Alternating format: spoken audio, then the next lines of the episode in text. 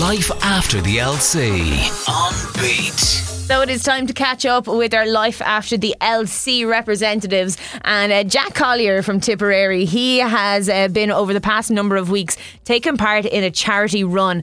And fair play to him. It's 100 kilometres in 30 days. He was doing it with his friend uh, Dervla. He's still going because obviously the 30 days aren't up, but he's on the phone right now to chat to us. Jack, how are you? Hey Debbie, how are things?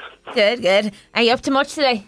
Uh, not a lot. No, I just did my run and that's about it. That's as far as we got. Hey, can't go wrong with that. You got your 10,000 steps done, I'd say, for the day. And how are you feeling?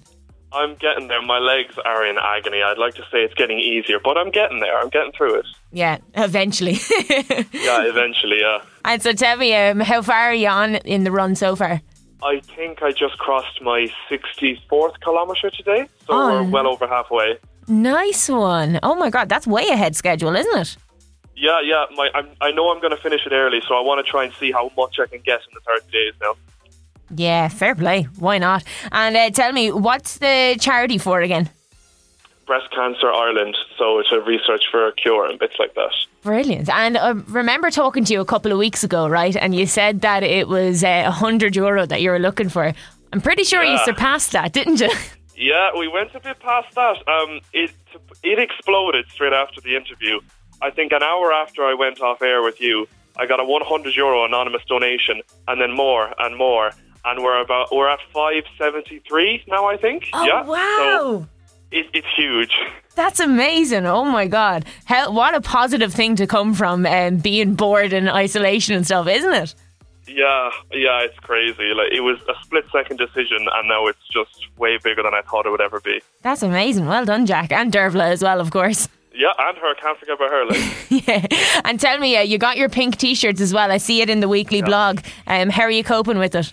Yeah, I got the pink T-shirt. Yeah, um, I've been getting a few stares. I, there's definitely people confused when they see it, and yeah, but it's fine. I like the color. Yeah.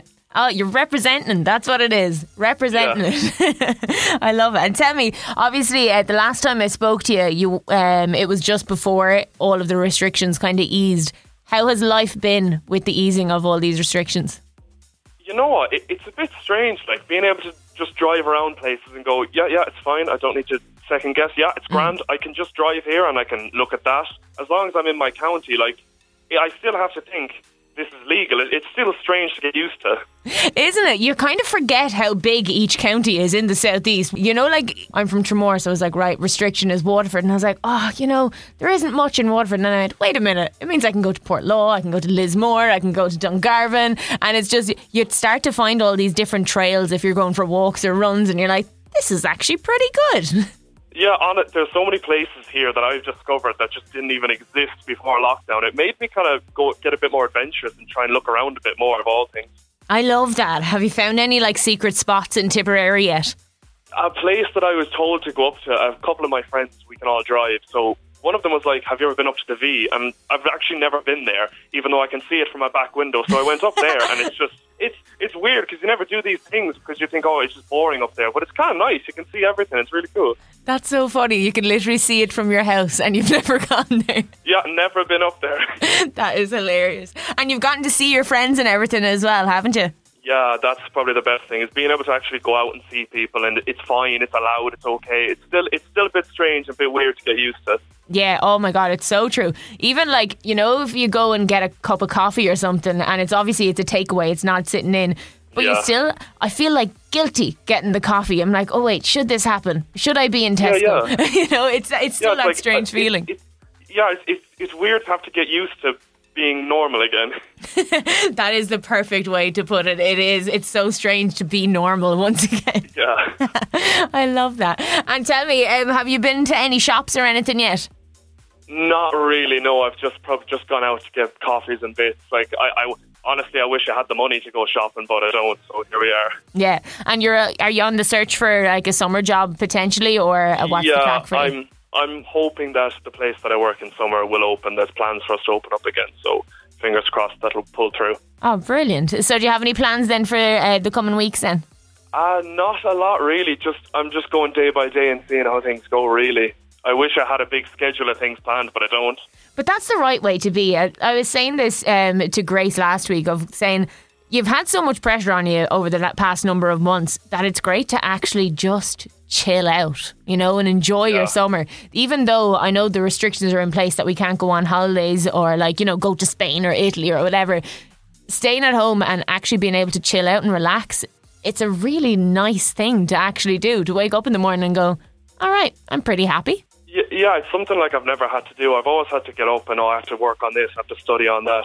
I've never gone the way of like, oh, I'll just lie in tomorrow, I can do that, or I'll get up early tomorrow, I can do that. It's nice to have choices. Oh, it's so true, isn't it? It's just it's it's nice to just be able to either do work or not do work. Um, Yeah. you have uh, before. Obviously, we were talking about the leaving cert. Um, we're not going to go into that too much, but the change of mind um, thing is coming up in the next couple of weeks. Are you going to be using the uh, portal, or are you going to stick with your original stuff back in Feb?